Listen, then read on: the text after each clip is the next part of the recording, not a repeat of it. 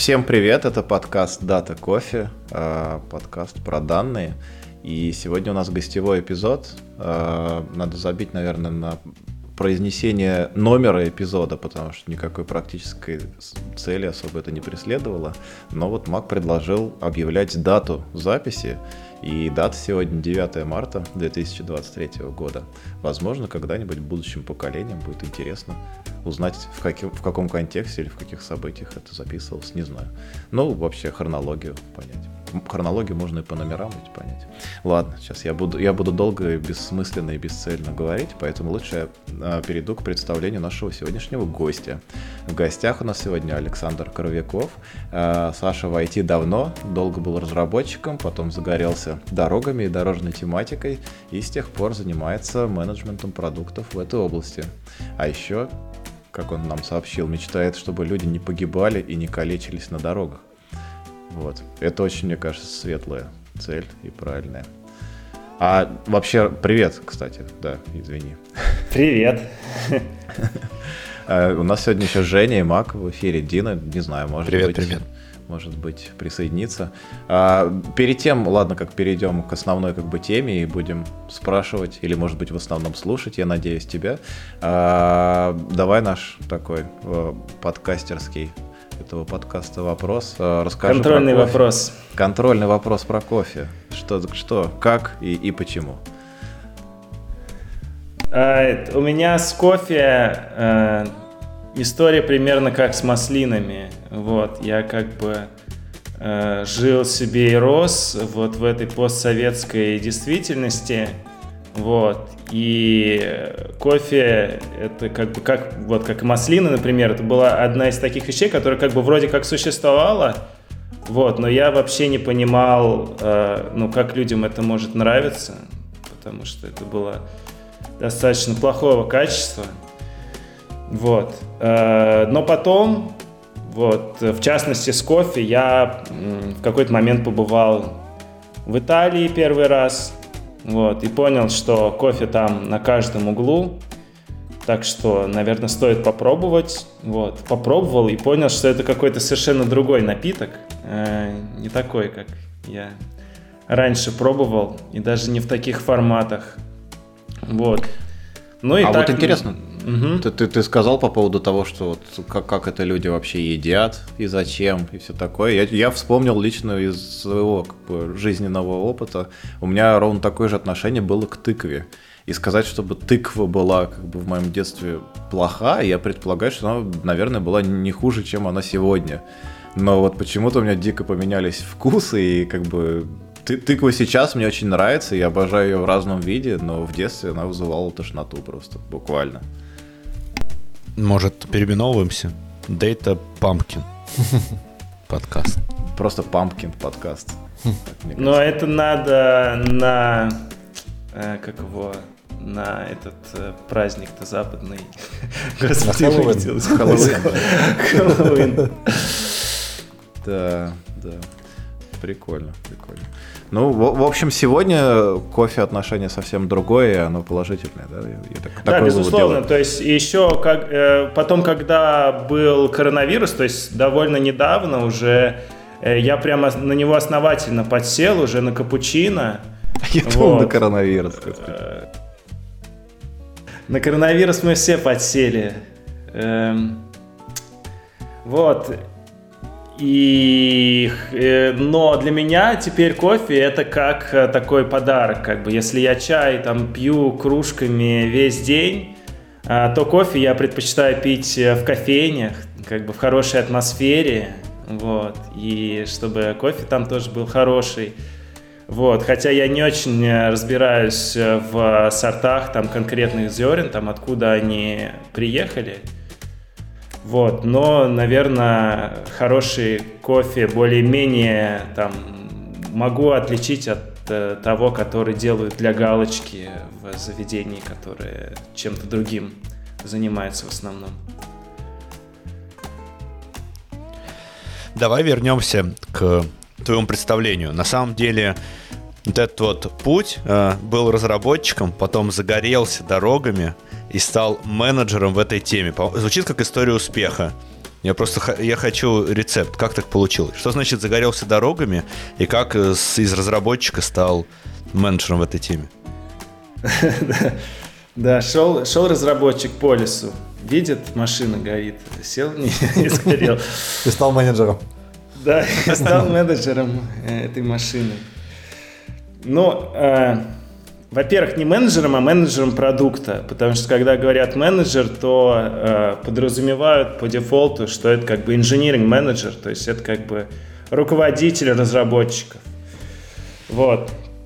А, а я менеджер продуктов, то есть это человек, он может не, не быть ничем начальником, вот, э, и по умолчанию он им и не является, вот, он в основном занимается ну, сбором требований к продукту, если более формально говорить. Если менее формально, он пытается понять и прочувствовать э, боли и чаяния клиентов. Вот. А, по факту человек, который должен знать много чего разного и быть как бы, э, как говорят, э, генеральным директором отдельно взятого продукта.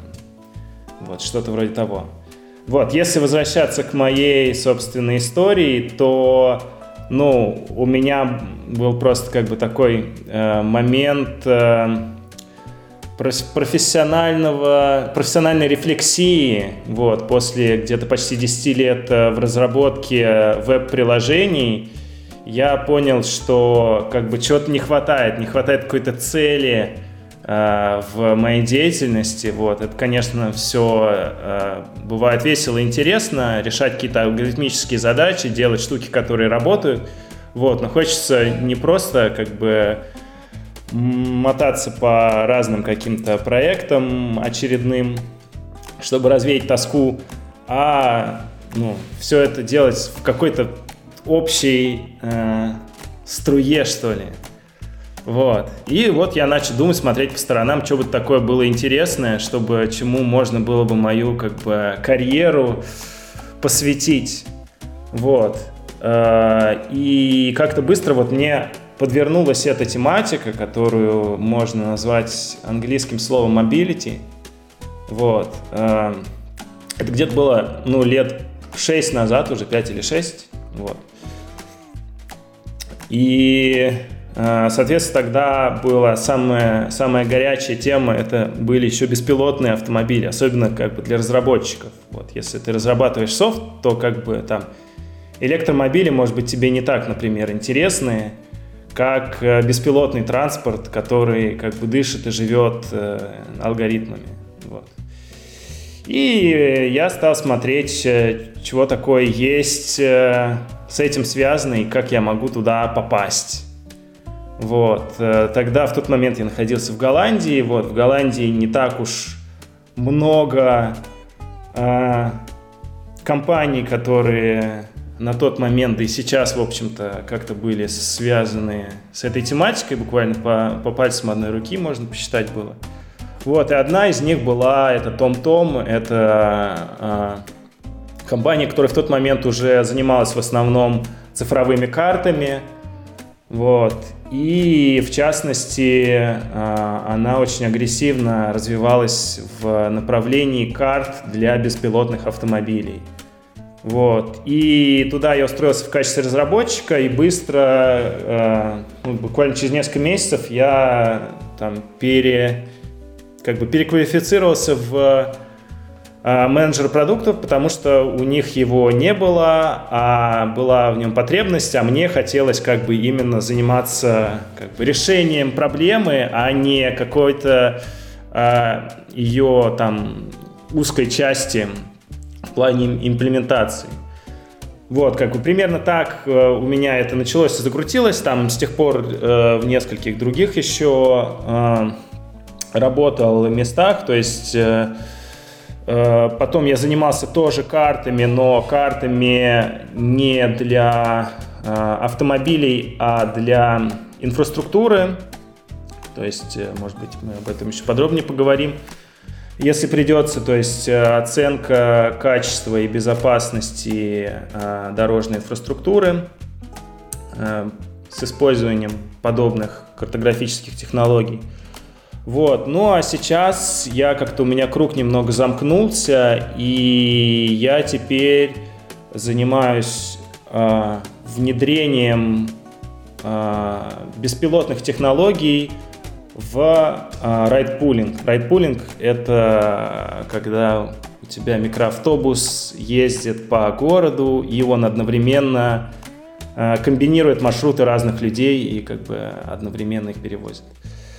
Вот, э, то есть компания называется Moya, это э, она в группе Volkswagen.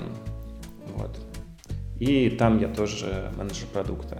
Вот, еще сейчас вот э, я долго говорю свою историю. Последнее, что хочется сказать, это э, то, что э, вот это мое понимание того, зачем вообще всем этим заниматься, у меня немножко эволюционировало вот э, в сторону того, как вы меня представили изначально. То есть если, если сначала мне просто хотелось заниматься чем-то связанным с беспилотным транспортом, то потом я понял, что настоящая проблема, точнее там их много, которые, которые это, эти как бы технологии беспилотные, они могут решить.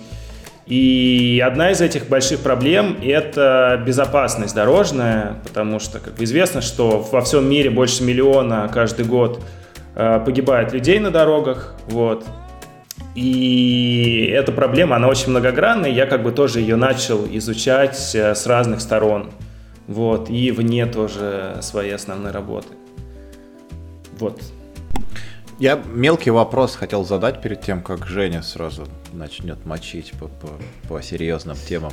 А, по прошлому опыту твоему ты упомянул карты для беспилотных автомобилей. Вот расскажи мне, я, я вообще как бы не в теме. А, карты для беспилотных автомобилей это принципиально какой-то другой продукт, нежели просто карты? Google mm-hmm. Maps, там, да. я не знаю, вот, а, э, Apple Maps и прочее. Это не очень мелкий вопрос на самом деле. А, ну, блин, ока... Жень, извини. Оказалось, что да. Вот. Потому что а, ну, в какой-то степени беспилотный автомобиль, он может использовать и обычные карты, грубо говоря, Google Maps. Вот, э, потому что ему на каком-то высоком уровне тоже нужно а, прокладывать свой маршрут из одной, из одной точки города в другую. И, и понимать, куда ему и по каким дорогам а, проезжать. То есть это, это также пример, примерно делается, как и а, в обычной навигации цифровой. Вот. А вот эти вот специализированные карты для беспилотного транспорта, они нужны, чтобы помочь беспилотному автомобилю ориентироваться уже на местности. Вот. Э, как бы, и все это основано на такой гипотезе, что ему э, для всего множества разных условий э, ему в некоторых ситуациях может быть не хват, может не хватать данных от его сенсоров.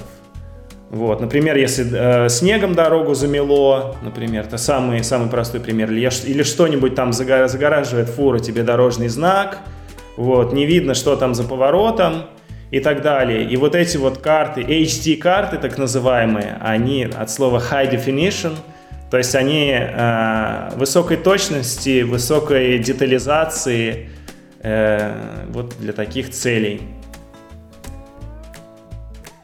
Да-да, вопрос еще какой-то?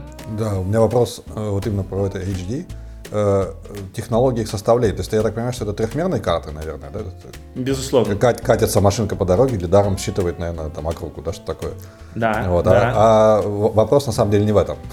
вопрос другой. Э, в беспилотных автомобилей и вот этого всего, я так понимаю, что у него прокладывается какой-то там план на ближайшую, не знаю, секунду, минуту или еще как-то, или как работает вот это принятие решения, или оно постоянно реал-тайм происходит. То есть, если вот фура загораживает, по идее, ну, я могу за ней ехать или попытаться спланировать, ну, там, на ближайшую минуту, что я обгоню, потому что там, не знаю, главная дорога. Вот это э, какое-то есть планирование, планирование маршрута, или это всегда в моменте беспилотник решает, как бы, что делать? на ближайшие миллисекунды, не знаю. Да, окей, я все-таки э, отвечу на первый незаданный вопрос, потому что, может быть, слушатели не все э, настолько прошарены. Вот. Э, эти карты, они, да, они составляются немного по-другому, если, если э, для обычной традиционной карты э, используются в основном там данные, грубо говоря, справочные, да, плюс, может быть, что касается геометрии, можно использовать спутник – вот. А, то здесь этого недостаточно, разрешения спутника недостаточно, под дерево твой спутник не заглянет и так далее, и так далее. А, поэтому а, нужно осуществлять прям съемку там, с помощью специальных или не очень специальных автомобилей, но надо снимать с дороги так или иначе. Вот, можно, опять же, разные есть подходы, э, э, используются либо вот лидары, вот эти вот лазерные как бы сканеры, которые испускают лазерные лучи, стреляют, у них этот крутится барабан и стреляет во все стороны лазер, отражается обратно и получается трехмерное облако точек. Вот. То есть он знает э, расстояние до э, того место, откуда он отразился, вот, э, и так далее. Вот, можно, можно и с помощью камер тоже делать э, HD-карты. Ну вот, естественно, у тебя еще есть GPS плюс к этому, вот, и с, с, из разных проездов это все составляется в единую карту. Вот, а, а второй, вот, второй вопрос все-таки я отвечу, да, э, чтобы такой стек вопросов не у меня в голове, а в ваших головах пока э, собирался. Вот, значит, и второй вопрос – а, по поводу принятия решения автомобиля, хоть я в этом не специалист, потому что я вот именно в этой области э, не работал э, как э, продукт, вот. Но из того, что я знаю, у них как бы есть на... Фактически это в реальном времени, да, то есть у них постоянно обновляется план, у них постоянно новые данные э, приходят, и на основе вот этих вот новых э, знаний они как бы свои решения могут э, ситуативно менять. Вот машина э, хотела до этого перестроиться, а теперь она обнаружила э, своим сенсором, что сзади по, по линии едет на большой скорости другая машина, она передумала. Вот, как, в общем, и человек. Прикольно. Я, блин, я, Женя собирался задать вопрос, мы его перебиваем, перебиваем и не даем ему сказать. Но я не могу задать, не задать этот вопрос. А, значит, я прочитал про это буквально, ну, я не знаю, неделю или две назад, поэтому это прям в тему. И не знаю, сможешь ли ты на него ответить вообще, ну, близка ли тебе эта тема. Значит, по поводу навигации. Вот есть спецкарты, да?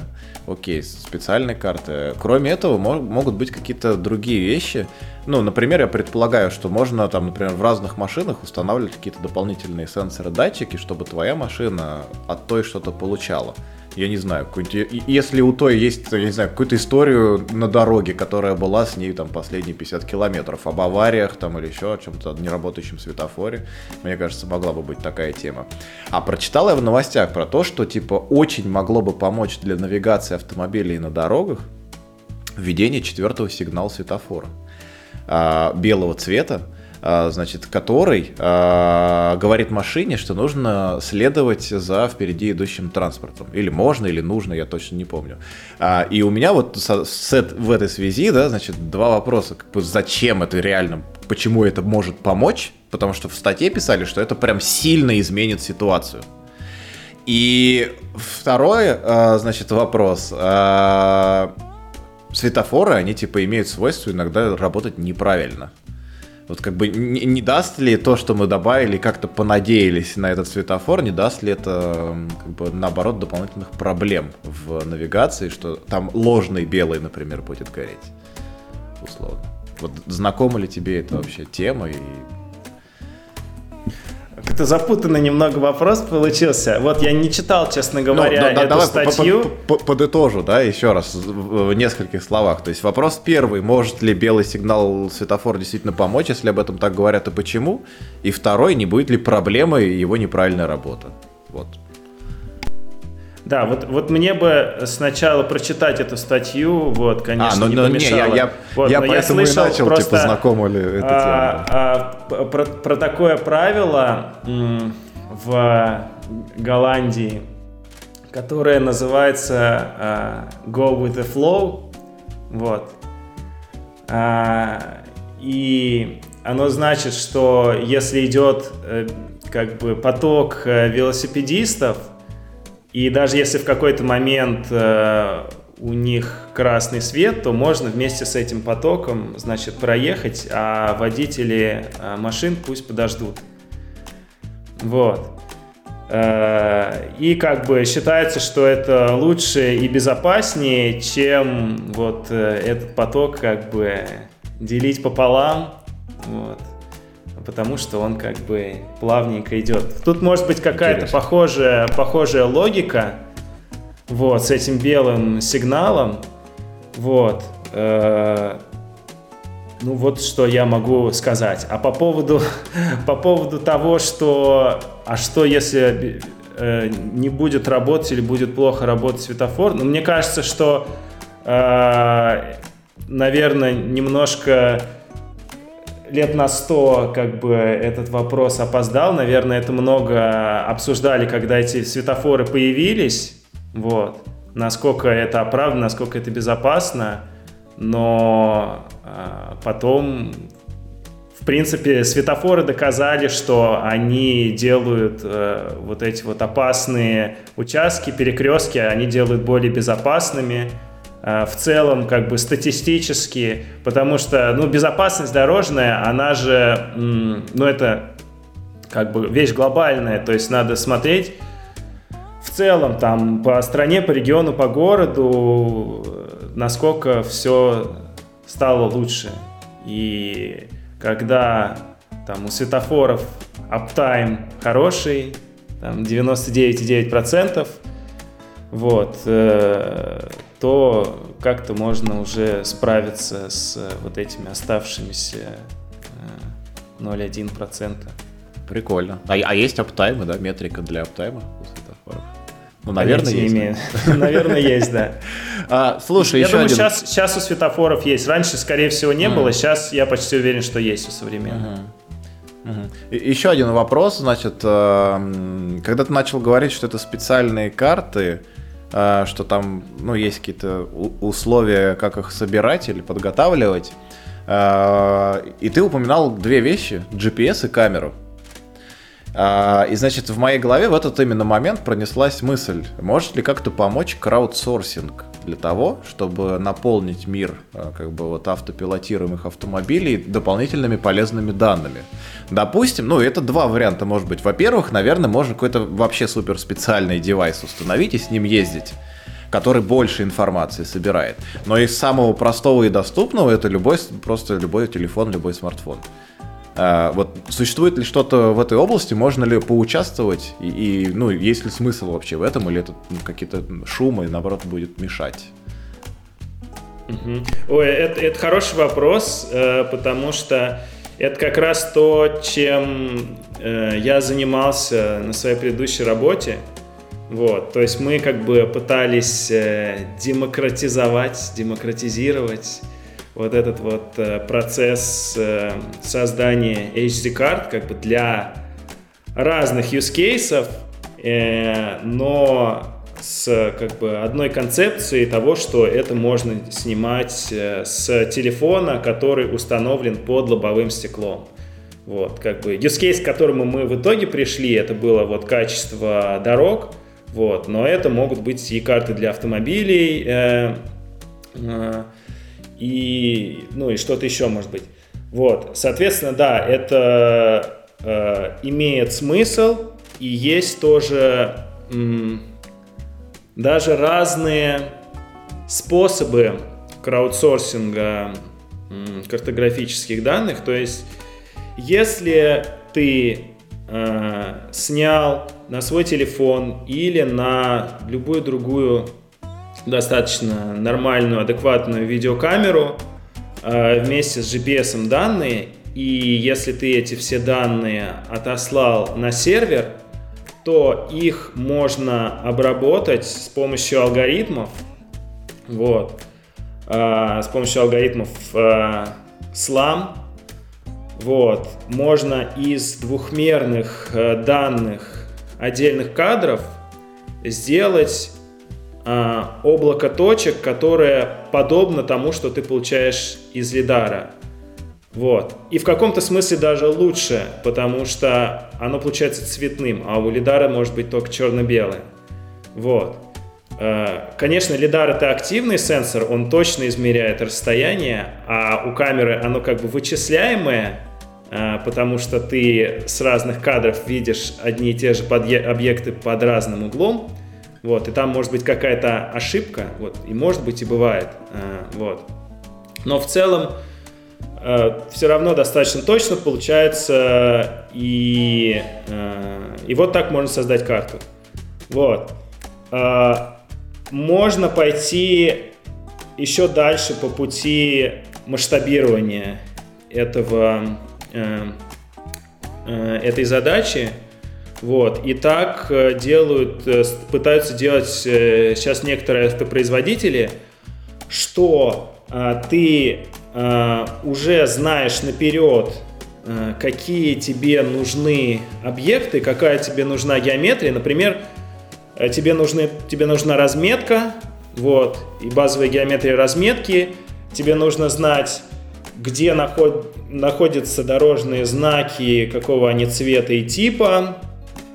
Вот. Э, и, ну, я не знаю, например, ну, ладно, достаточно. Вот, там, светофоры, еще что-то. Вот. И ты можешь э, данные сырые вот из этих камер вот, э, либо телефона, либо вот, собственно, камеры автомобиля встроенной, ты можешь их уже не отсылать на сервер, а ты можешь на вычислительных мощностях э, самого автомобиля э, вычислять, э, ну, как бы с помощью вот подобных алгоритмов, которые я описал, э, вычислять, где в пространстве находится вот эта разметка, где находятся вот эти вот знаки, вот. И уже вот эту вот э, геометрию, то есть гораздо меньше информации, уже отправлять на сервер, вот. И там это будет вместе соединяться с э, тысячами, миллионами таких же геометрий в общую карту. Вот. Как бы это еще более масштабируемый подход. У вас на одной из э, Э, на одном из предыдущих выпусков девушка говорила про Edge Computing, вот это вот он. А можешь рассказать про то, как эти данные вообще хранятся? Что это вообще за данные, которые мы получаем с, с лидара и с этого всего? И какой мощности должен быть про, процессор у автомобиля, чтобы все Автомобиль, это обрабатывать? Да. Сколько гигов в автомобиле? А, ну, Э, сенсорные данные, они могут храниться в сыром виде или э, в разной степени обработки, прожарки, так сказать. Вот. И все зависит от того, ну, разные сенсоры, разные форматы. Вот. У GPS там свой формат, может быть какой-то XML подобный, например. Э, у... Э, ну, все равно он бинарный, конечно.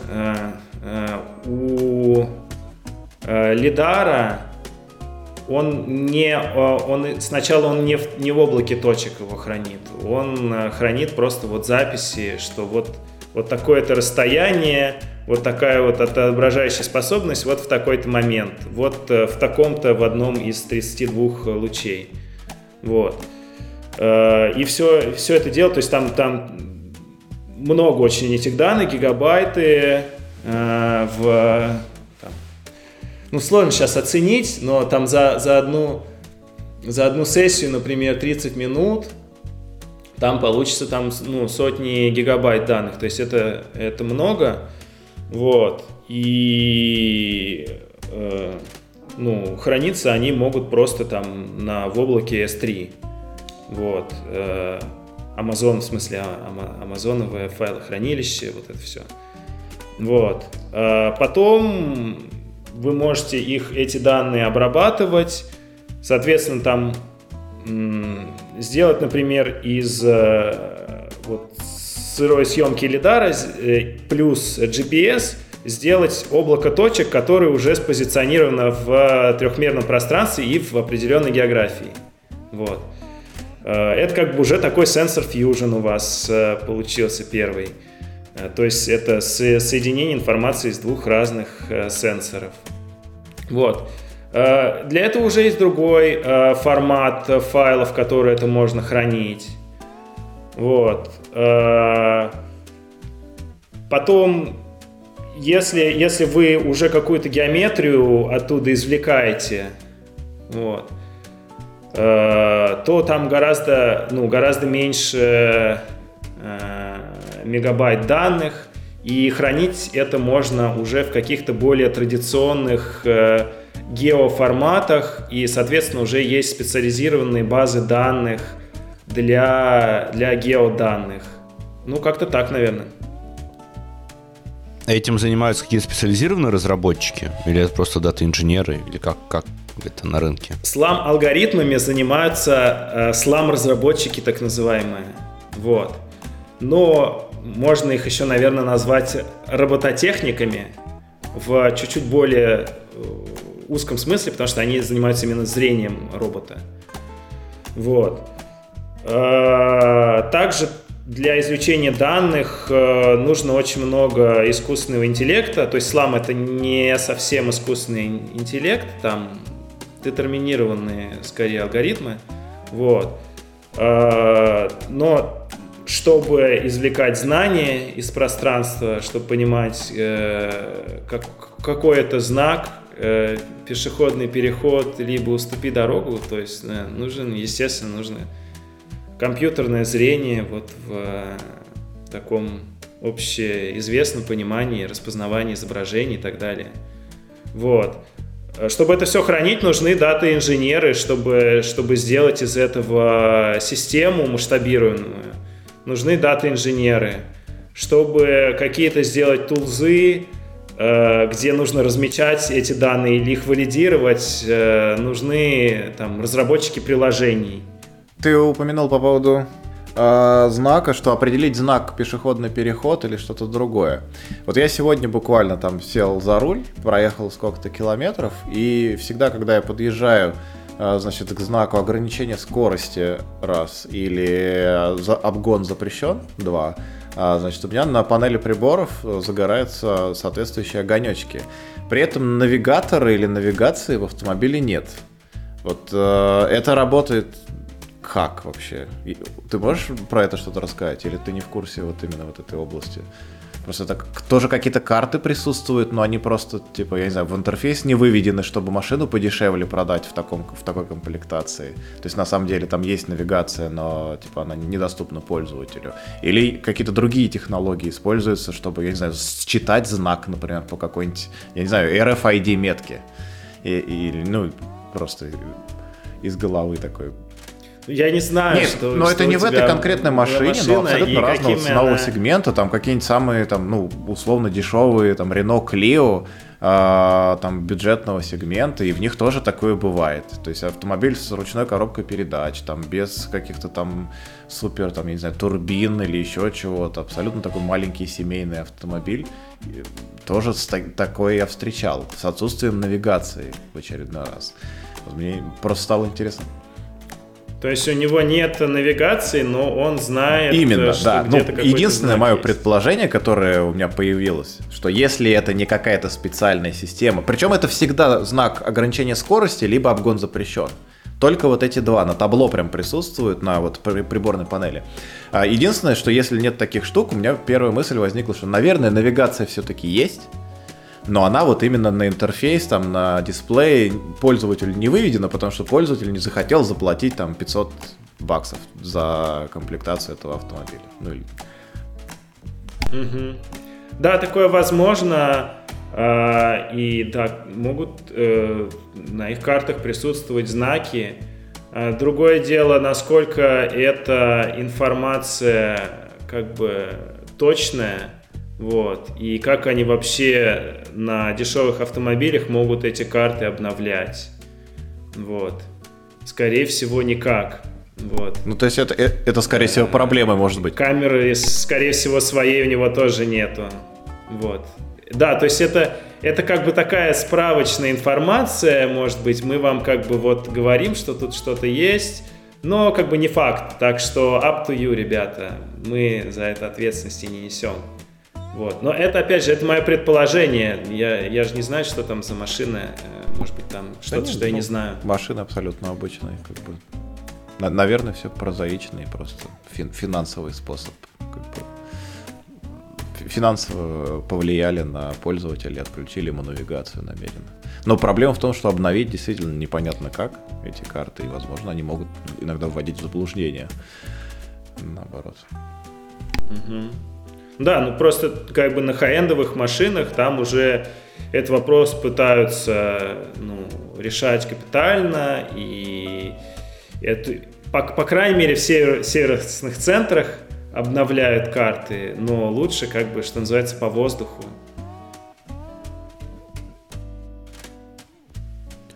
А что останавливает нас от того, что беспилотники уже ездили везде? В каждой стране нашего прекрасного мира. Э, Наверное, много чего. Вот. Э, первое, что приходит в голову, это то, что э, на самом деле существующие все дороги и улицы, э, они, так, они построены достаточно все равно хаотично. И, и правила, как бы они есть, но они не всеобъемлющие и соблюдаются они так и сяк. Просто люди этого не особо замечают, и они э, доверяют своей интуиции, которая у всех разная и многих очень часто подводит. Вот. И, но как бы все, все привыкли, что это такой статус-кво, и э, все с этим живут. А когда ты э, создаешь беспилотный автомобиль, там должно быть все четко и строго, как бы он должен это уметь. Э, вот. Э, беспилотный автомобиль, он не может себе позволить э, припарковаться в, тре в третьем ряду, если нету гаишника, значит, вокруг. вокруг. Вот. То есть, мне кажется, это, это основная проблема, а все остальные, как бы, они уже от нее как-то отходят. Но, с другой стороны, это же неплохо формализуется. Если на Лидаре нет гаишника, то и список того, что можно. Ну, а, а там э, очень э, много ветвлений получится в твоем этом алгоритме. Вот у меня э, в одной компании, которую мы не называем в подкасте, у меня знакомый работает. И, кстати, очень странно, что Яндекс тебя с твоим опытом до сих пор не схантил. Но а, я могу рассказать, я, я же жил в Иннополисе, и а, там ездят эти беспилотные автомобили, а, но, но прикол в том, что вот зачем мне может пригодиться беспилотный автомобиль? Я как бы здоровый мужчина, редко я, редко я, конечно, это слово к себе при, при меняю. Ну, парень, допустим, да, я здоровый парень, да, а этот город, он а, там 3 на 3 километра, даже меньше. Вот, городок такой. Я его могу пройти пешком за там 10, максимум 15 минут с одной стороны до другой. Вот, мне не нужно такси, чтобы куда-то там ездить. Вот. А, мне оно может быть довольно сильно нужно, если я куда-то хочу с детьми, особенно срочно, вот в этом пространстве. Но детей они на борт не пускают.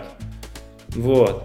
И поэтому мне нужно было усилие прям совершить, чтобы сказать себе, да, мне нужно закрыть гештальт, я вот сейчас э, установлю это приложение, я наконец на нем поеду. Вот. В итоге за полгода моего там э, пребывания я один раз таки все-таки поехал, и я ждал его где-то раза в четыре дольше, чем я на нем ехал в итоге. Вот. Но как бы все, галочку я поставил. Но возвращаясь к вопросу и компании, которую мы не называем. Вот мой знакомый оттуда э, на анонимных условиях сказал, что беспилотники, они внутри состоят из, э, так скажем, фекалий и палок. Большого количества условий if, что если то, то это. И, в общем-то, страшновато становится, когда думаешь, что такие беспилотники ездят по городу. Может, он лукавил, не вводил меня в заблуждение, но насколько это правда вообще?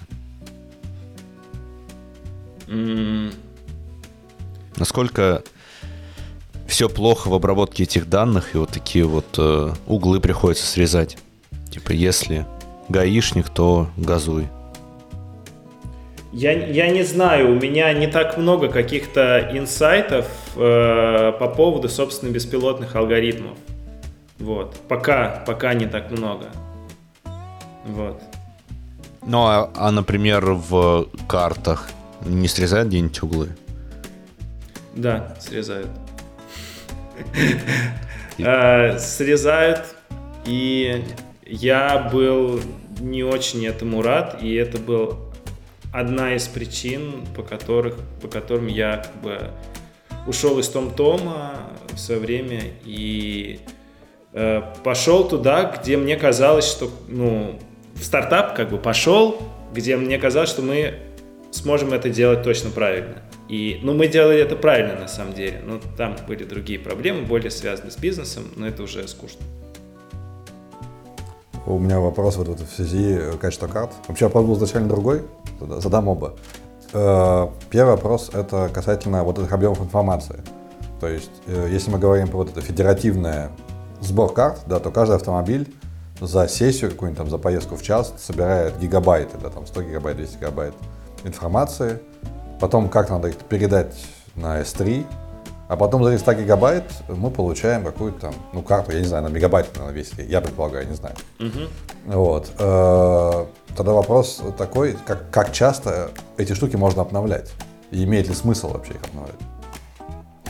Ну, Вот эти самые трехмерные карты. Вот их как раз э, вся фишка в том, что их надо обновлять гораздо чаще, чем традиционные карты, потому что у них больше деталей и больше всего там может измениться. Вот э, сегодня есть у тебя знак дорожный, а завтра в него въехали, и он наклонился. А там нужно его точное местоположение с точностью там, например, до 10 сантиметров хотя бы. Вот. Э, Чтобы машина могла себя локализовать, что называется, чтобы она ориентировалась точно в пространстве относительно этого знака. Неужели 10 сантиметров так важно? Просто 10 сантиметров кажется ничтожно. Ничтожно мало. На скорости в 1 км в час. Это, это типа э, у тебя такой типа прикол, связанный с размер имеет значение? Или э, Не-не-не, насколько нет, это нет, нет, серьезный се- вопрос? серьезно. Максимально серьезно. Не, ну я, я могу просто сказать, что мне кажется, 10 сантиметров на скорости в 60 км в час имеет смысл. Да, смотрите, э, вот тут важно, что у машины система координат, она немножко отличается. Вот. Ей э, не так важно на своем пути, где она вот в этих э, координатах мировых, вот, по крайней мере, вот в этом локальном приближении. Ей важно, что у нее есть э, ось, то, что называется долгота и широта. э, Longitudinal, lateral. Ну и высота тоже, как бы, но она прыгать не умеет, это не спиди-гонщик, вот. Э, Так что, если вот оставить эти две, то там и требования к точности, и самой машины, как бы позиционирование перемещения, и карты, они отличаются. И вот как бы в бок, вправо-влево, эти 10 сантиметров, они очень много имеют значение, как бы где она находится в своей полосе, насколько она близка к бордюру или к другой машине. Вот. А как бы по долготе, ну да, чуть-чуть, можно чуть меньше, там можно уже полметра, как бы, ок. Слушай, я такой вопрос хочу задать. А, значит, автопилотируемые автомобили, с одной стороны, ну, наверное, это основная цель вообще, почему это так круто, что можно там, я не знаю, в кабак вечером сходить, и он тебя потом домой отвезет. Или, ну, какие-то такие вещи, в которых тебе не надо, может быть, сдавать на права специально, ты можешь вообще там этим не владеть, не владеть знаниями, просто, но при этом пользоваться всеми как бы удобствами автомобиля личного, как когда-то. А, но вторая часть этого, теоретически, да, наверное, имеет это все смысл, чтобы э, увеличить безопасность на дороге. То есть, когда человек там э, смотрит, э, есть определенный там фактор, есть время реакции какой-то, который он должен обладать, чтобы среагировать на дорожную ситуацию, там, на резко остановившийся автомобиль, там, повернул голову, а впереди кто-то затормозил, там, ну или еще какие-то вещи, или кто-то выбежал на дорогу. И, наверное, вот именно автопилот мог бы в этих случаях помогать. А насколько были ли как, когда-то или знаешь ли ты о каких-то тестах или измерениях по сравнению, а, значит, ну, допустим, я не знаю, каких-то определенных трасс заранее подготовленных, а, на этих трассах двух автомобилей. Одного, значит, с водителем, который там ехал, и другого с автопилотом. А, и типа безопасность э, в двух случаях, то есть реально ли выигрывает автопилотируемый автомобиль в такой случае, помогает ли это? А, как бы да, знаю, э, да, слышал об этом. Э, много сейчас деталей об этом не вспомню, но Тесла та же самая, она очень любит об этом говорить. Вот, насколько автопилот, он э, безопаснее, чем его отсутствие. Вот. Тут есть такой важный момент, вот, что есть автопилоты, как бы полностью беспилотные автомобили, которые делает Яндекс, Waymo э, и там круиз, круиз, э, и еще там несколько известных вендоров, и это все достаточно медленно пока масштабируется, там слышно, что они вот в том-то городе немножко ездят, там-то чуть-чуть.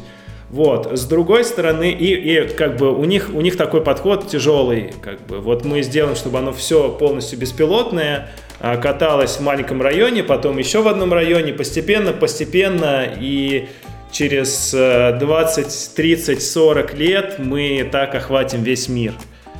Вот. А есть, а, как бы с другой стороны, а, подход, который э,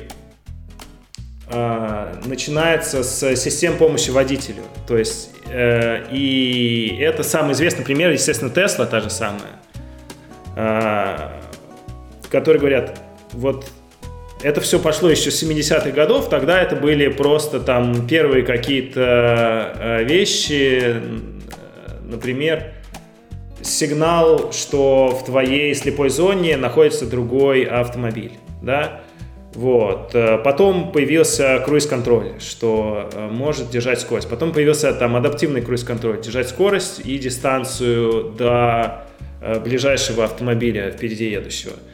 Потом там уже в 2000-х где-то там, например, появился там лейнкипинг, начал появляться, то есть он может в полосе держаться вправо-влево, не уезжать. Но работает эта штука отвратительно. А потом ну, это начали комбинировать. Ну, наверное, а, ты... Смотря на какой, да, да. смотря на какой ну, машине, ну, смотря на, на какой машине. вот ты это знаешь, вот э, помнишь э, какие-нибудь гонки там 20-летней давности э, или 15-летней, на которых там вот можно было запустить, значит, и играть стрелками на клавиатуре, типа влево-вправо. Вот ты влево нажимаешь, и колеса так раз, ну там на, на 30 градусов, или на, на сколько там, на, на 20. И вот я нередко такое встречал тоже, где просто он, он пытается, он держит полосу, безусловно. Но, типа, если ты в повороте, вот он так, раз, раз, и руль так туда, вот, на, на какой-то определенный угол. Очень неплавно совершенно. Не, ну, очень отличаются разные автомобили. У, у, у той же Теслы там или у, Мерседеса там будет все существенно лучше. Вот, но я к тому, что потом они это все начали как бы вместе совмещать, и вот ты уже можешь э, свою дорогу э, на, на дачу по шоссе уже можешь э, себя занять мыслями о том, какой ты шашлык там приготовишь. Но при этом ты все еще отвечаешь за как бы то, что происходит с твоей машиной, и ты как бы должен держать руки на руле, что называется, обязан, обязан, вот, и смотреть на дорогу. Вот, там даже есть камерка, которая э, тебя снимает в это время, чтобы ты не шалил. Вот. Э, но суть в том, что они как бы вот эти вот системы помощи водителю, они все больше и больше ему помогают. И вот недавно была новость, что у, у у него э, сертифицированная система так называемого третьего уровня. Э, это значит, что человек уже может не держать руки на руле, э, находясь в пробке. Вот. Э, если там небольшая скорость, он находится в пробке, то он может не держать руки на руле. И там, если что-то не так, система ему попибикает, и он в течение 10 секунд должен эти руки на руль вернуть и, и начать вести. То есть это следующий как бы шаг вот, и они как бы становятся круче-круче, и в большем количестве кейсов, как бы не только на шоссе, но потом и в городе уже э, могут, то есть вот это вот Tesla Full Self Driving, э, она уже может и в городе тоже с переменным успехом э, сама вести автомобиль. Вот, и они говорят, что мы уже ездим много где, вот, чуть ли не везде, но пока что вы нам в качестве водителя нужны. В какой-то момент все-таки мы вам сможем сказать, все, до свидания, мы дальше сами. А кто эти сертификацию вводит? И что значит сертификация третьего уровня? Угу. А, ну, это... А, известная, как бы устоявшаяся уже терминология, что есть э, пять э, уровней беспилотности. Вот. Э, нулевой уровень это когда там что-то только пищит и подмигивает.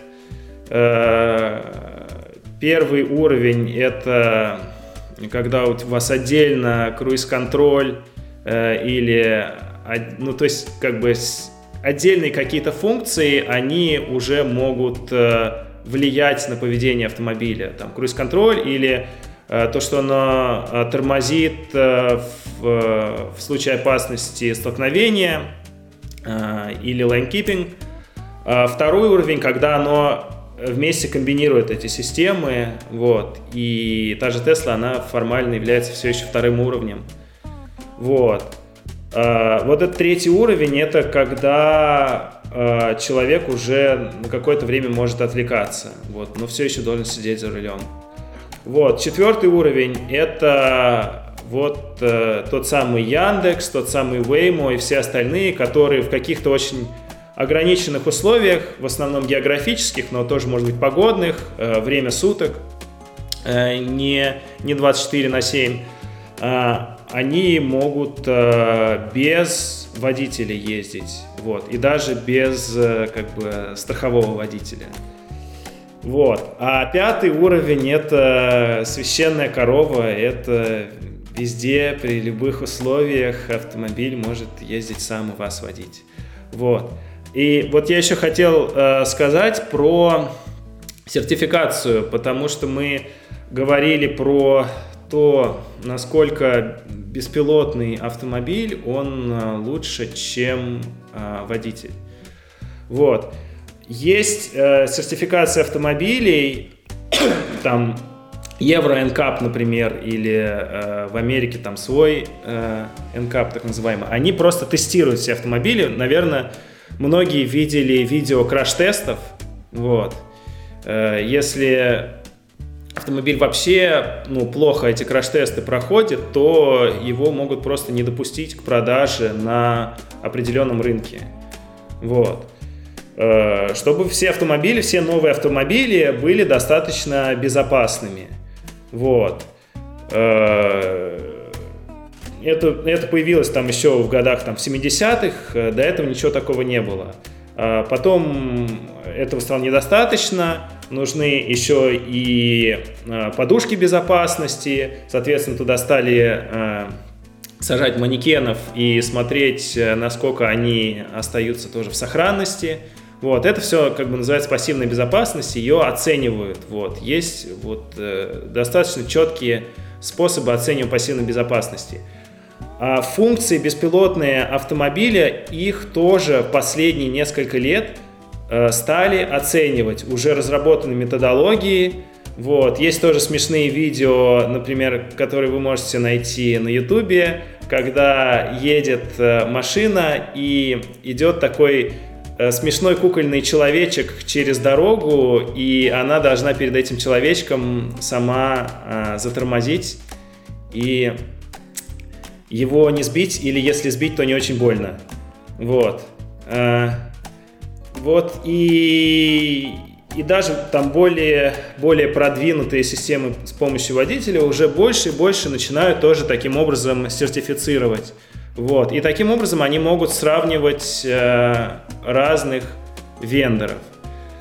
Э, четвертого уровня я не слышал, чтобы кто-нибудь мог объективно сравнить, кто лучше Waymo или Яндекс, кто более безопасный, там кто во что гораст, э, никаких данных они толком не разглашают, кроме тех, которые сами хотят э, рассказать. Вот. Э, там как бы только маркетинг. Прикольно, я вспомнил тему одну. Ну, это вообще как бы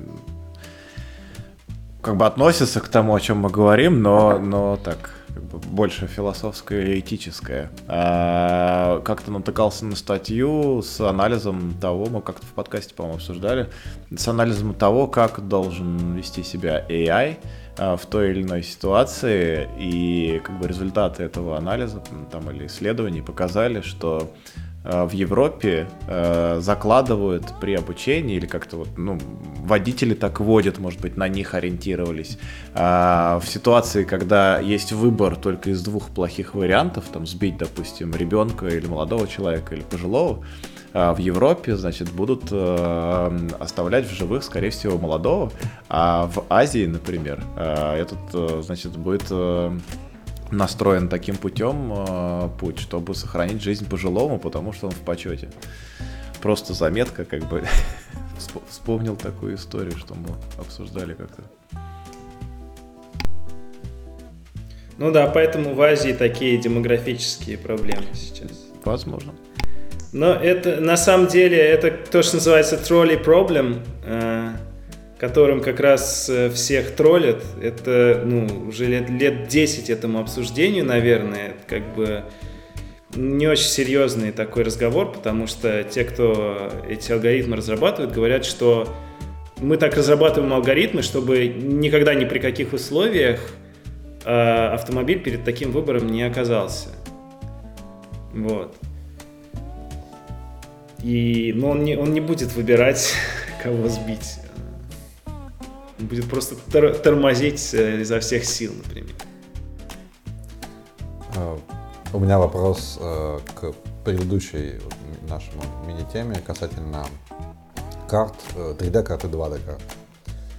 Мы что сказали, что есть сертификации, ну, то есть это есть уровни, да, там, с 1 по 5 беспилотности автомобилей. Есть ли что-то подобное для карт? То есть какие метрики возможно? Используется для оценивания качества карт. Наверное, это разрешение, еще что-то.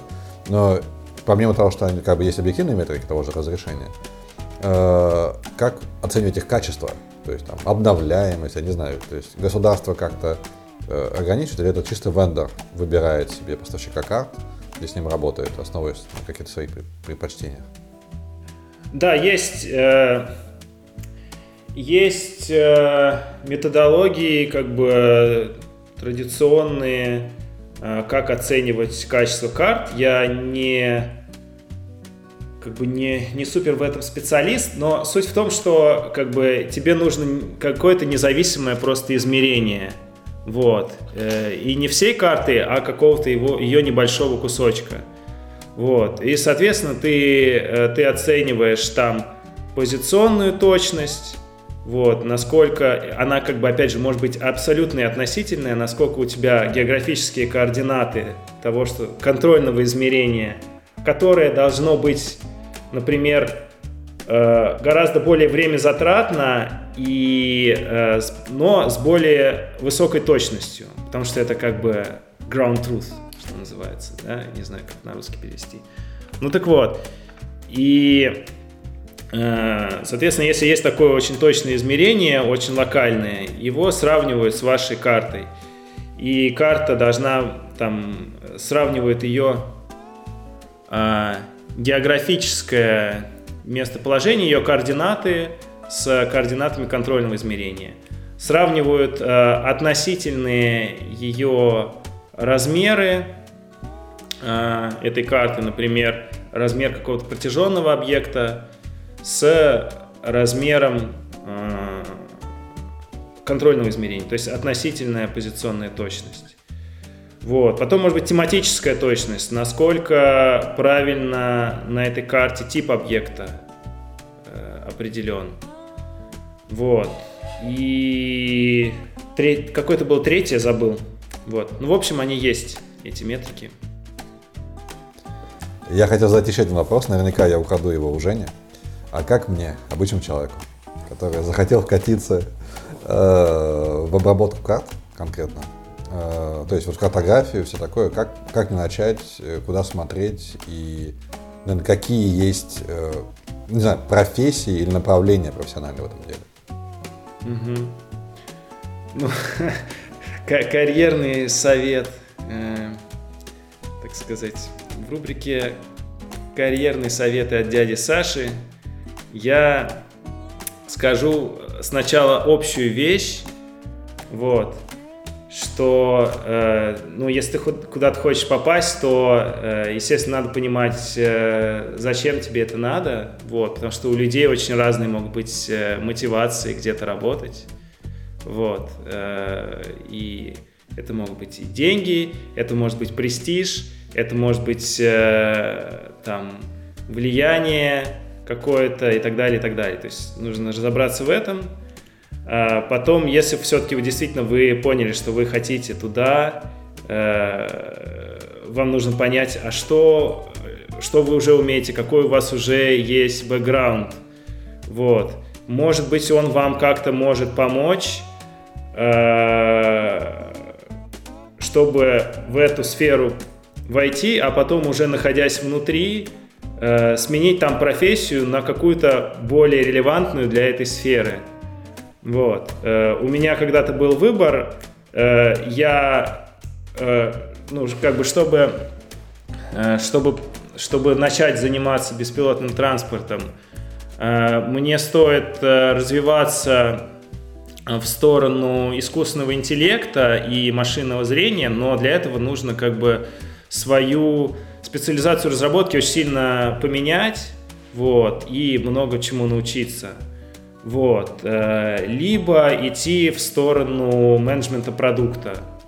Вот. И, ну, которого у меня там небольшой опыт был уже к тому моменту. Вот. И, и какие тоже есть у меня к этому возможности. Я думал, решал и все-таки решил э, в сторону менеджмента продуктов пойти. Вот. Ну и не жалею, наверное. Вот, соответственно, здесь, здесь, наверное, так же. А можешь по это поподробнее? Вот менеджер продукта, разработчик, нас слушают дата-инженеры. Наверняка кто-то хочет быть не дата-инженером, а дата-продуктом. Дата-продуктом. Вот э, стоит, не стоит, как? Как понять, что я могу? Смотри, я, я вот не считаю себя э, эталонным э, профессиональным менеджером продукта, вот, который может прийти в любой продукт и сказать, сейчас я вам сделаю хорошо, ребята, вашему продукту. У меня это все как раз началось с того, что я хотел заниматься в конкретной предметной области. И конкретные как бы проблемы, которые я хочу понимать э, и, и решать. Вот, и если вы э, видите, ну, то есть это э, для кого-то это может работать и в общем, что их заводит то, что они решают проблемы каких-то клиентов. Вот была у клиента проблема, и она решалась плохо. Вот. И клиенту было грустно. вот, что эта проблема решается плохо. Они пришли, они с этим клиентом поговорили или с этими клиентами, как-то эту проблему анализировали э, и поняли, что эта проблема достойна решения, и как-то потом это решение нашли, которое идеально соответствует этой проблеме. Вот. И если вот вас такое занимает, завлекает, вот, то вам надо заниматься менеджментом э, продуктов. Вот. А если вас больше заводит э, решения, и в частности технические решения, вот, то вам в разработку. Интересно, интересно. Все, всех заставил задуматься. А, а что же нас заводит? Вот. И, а... и... Там, да. там, ли, там ли ты находишься? Да, но рефлексия, да. рефлексия наше все. Так что я да, рекомендую задуматься о смысле. А, а еще когда ты говорил по поводу, значит, мы сейчас, наверное, будем уже закругляться, потому что уже мы на час говорили. А, хотел э, вставить, что по поводу, значит, того, что какие навыки нам могут пригодиться, я подумал, что навык вождения автомобиля, э, как ни странно, наверное, мог бы помочь. Хотя, наверное, в каких-то вопросах мог бы и мешать, возможно. Да, это забавно, что я, я как бы этим так плотно занимаюсь, но в моей жизни у меня был автомобиль где-то месяца два.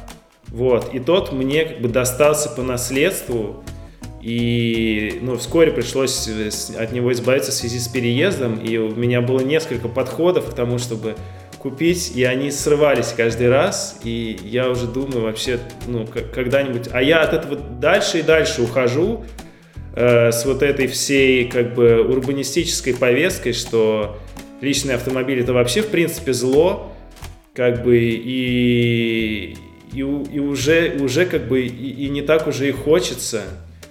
Вот. Беспилотный велосипед. Открываем стартап на четверых. Беспилотный да, кстати, велосипед классно же. Да, какие-то какие-то я видел мимасы по этому поводу, что кто-то, значит, якобы разработал алгоритм, что велосипед сам к тебе приезжает. О, ну слушай, про велосипед вот, я не слышал, я видел про и... мотоцикл. По-моему, это было Тошиба, э, который реально не, ну да, да. есть такие а серьезные, серьезные разработки, но там, там был просто прикол, да, что такой, такой велосипед, как бы такой винтажненький, он э, сам так подъезжает к тебе, и ты на него Когда-то это будет возможно, я уверен. Хорошо а благодаря тому, в том числе, что делает Саша. А, я думаю, будем закругляться. Это был подкаст Дата Кофе. Я напомню, что у нас в гостях сегодня был Александр Кровяков. А, в прошлом разработчик, а сейчас продукт менеджер в, скажем, дорожной области или дорожной тематике. Вот. Спасибо большое, было очень интересно. Мне кажется, ну, возможно, мне эта тема просто как-то импонирует и близка, но в дорожной все время, э, значит, IT, э, в связке IT и дороги у меня почему-то возникает очень много вопросов, и их сейчас еще больше возникло, и хотелось бы задать, но э, у нас такой, значит, лимит, который мы для себя поставили. Да, спасибо большое, очень, очень рад был с вами поболтать. Пока-пока. Спасибо. Пока-пока. Пока-пока. Счастливо.